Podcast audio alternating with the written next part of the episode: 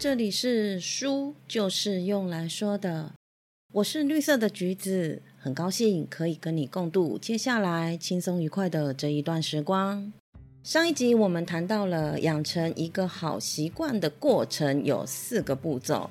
第一个步骤是运用执行意向加上习惯堆叠来让提示显而易见，但并不是看见提示我们就真的一定会去执行。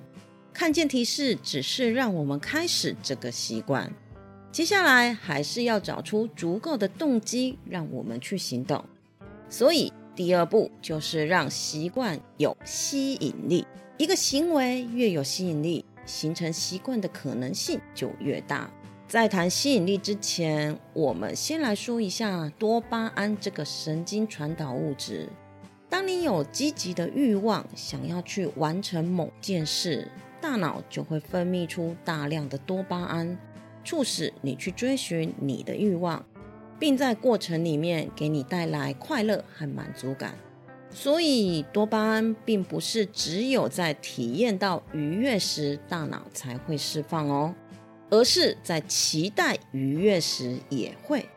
就好像是出国旅行最愉快的时刻是什么时候呢？并不是你到了国外之后。而是你在出发之前想象着度假美好的时候，还有想着圣诞节早晨这件事情，也会比实际收到圣诞礼物更开心。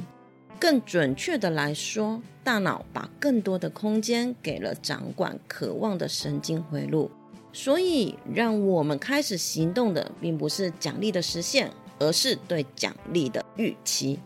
我们就可以利用祖先留下来对奖励的预期的这个机制，采取诱惑捆绑来让习惯变得有吸引力。什么是诱惑捆绑？就是把想要做的事情跟必须做的事情绑在一起。一个想减肥的人，但是却每天赖在沙发上追剧，他就可以运用诱惑捆绑来执行运动这个行为。例如，一边踩着室内脚踏车一边追剧，也可以是先去户外快走三十分钟后，再奖励自己可以看着连续剧。就算你不是真的想运动，但是运动这个行为却意味着你可以在过程中做你真正想要做的事情——追剧。如此，你就会训练着自己去做。甚至可以把诱惑捆绑跟习惯堆叠连接在一起，来强化这个习惯。习惯堆叠的公式是：做完目前的习惯之后，我会执行我需要的习惯，加上诱惑捆绑呢，就形成了它的下半段。在做完我需要的习惯之后，我会执行我想要的习惯。就以上一集节目提到的学习英文来说，我就可以这么做：将咖啡杯放在桌上后，就拿出教材和 App 开始背二十句英文短句。在背完跟复习完英文短句以后呢，我就可以打开电视来看我正在追的连续剧了。这个看起来很简单的策略，可以让任何习惯比原来变得更有吸引力。而有了吸引力之后呢，就可以提高我们去重复做这件事的次数。次数越高，养成习惯的比例就越大哦。为什么重复的次数越高，养成习惯的比例就越大呢？因为不断的重复，大脑的结构越会为了更有效率的执行那个行为而改变，那个行为渐渐的就变成自动化。我们常说，岁月是一把杀猪刀。让人改变于悄无声息中，但岁月的流逝却无助于好习惯的养成，因为养成习惯取决的是频率而非时间。一样的三十天，你可以执行行为两次，也可以执行行为两百次。你觉得哪一个才能让你有新习惯呢？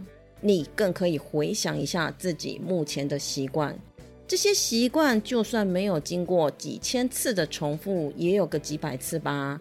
唯有足够次数的成功尝试，行为才会被内化；唯有真的去执行，行为才会在心里根深蒂固。而执行的方法，就是接下来要说的第三步：让行动轻而易举。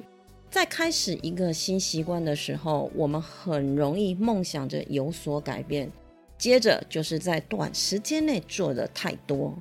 这种依靠兴奋才有的坚持，往往一点都不持久。热情褪去以后呢，什么都不留。要抵抗这种倾向的方法，就是两分钟法则。什么意思呢？设定一件事情，只要做两分钟就好。想要养成睡前阅读的习惯，就可以变成读一页就好了。想要跑步五公里，就用穿好跑步鞋来代替。想要用功读书呢，则就是翻开笔记本就好。几乎每个习惯都可以缩短为两分钟版本哦。重点是尽可能的让习惯容易开始。你现在或许也会想，两分钟无法改变什么啊？这是自我安慰吗？当然不是。一个习惯可以在几秒内完成，但它却可能塑造你接下来几分钟，甚至是几小时的行为哦。比方说，下班后，如果我选择穿上了跑步鞋，我就会知道我接下来要去运动，接着就会推开门开始快走。只要踏出第一步，接下来的每一件事情都会变得轻松。因为继续做下去，比起又开始另一件事情会更容易。就好像是什么呢？你正在看的这部电影虽然是一部烂片，但你还是不会停下来，还是会把它看完吧。这些小习惯的堆积，决定你如何运用接下来的这一段时间。或许你想养成的新习惯对你而言是一种挑战，但一开始的行动不能是挑战。开头的两分钟应该要轻而易举。这两分钟的行为重点不是做一件事，而是掌握起头的习惯，将目标依照难易度从非常容易到非常困难排列，就可以找出入门的习惯。所以我告诉我自己，只要打开英文教材读两分钟就好。两分钟后，我一定会停止。容易的事才能持续的做，接着也才能够追加化。每天都坚持着背两分钟的英文，一旦有了起头，就能够把习惯往最终目标升级。两分钟就好像是开启一个更大习惯的仪式感，这个仪式感可以让你精通困难的技能。我们前面提到的三个步骤，都是为了提高这一次的行为发生几率。但是要能够增加下一次重复这个行为，这个行为才能够变成习惯。这就是接下来我们要说的第四步：让奖赏令人满足。人类的大脑追求的是立即的满足，所以当下就能够带来奖赏的行为才容易被重复。但现实生活中，我们有很多选择，并不会马上带来好处。就像是努力工作，要等到下个月才能够领到薪水；拼命的运动，身材也要好长的一段时间才会开始变好。这样的时间不一致性呢，让我们比起未来更看重当下。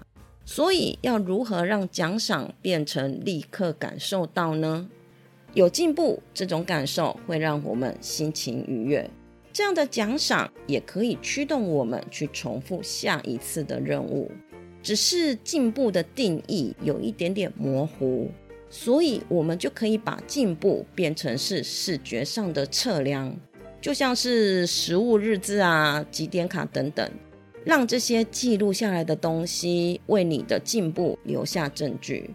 所以，当我看着学习的教材被一页一页的往左翻去。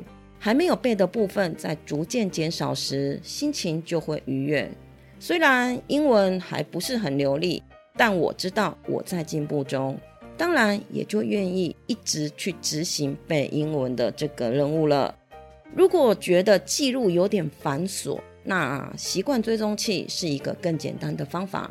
找一本日历，只要你今天有执行任务，就在那一天打个勾。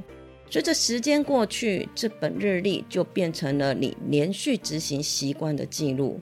不用在乎这个任务做的有多好，或是有多差，重要的是有没有做这件事，并延长连续执行的记录。这个勾勾就好像是一个强大的咒语，会让你拼命的去不中断。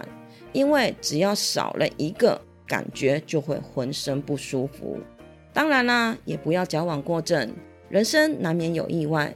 当真的中断的时候，不是责备自己，而是要告诉自己不要错过第二次。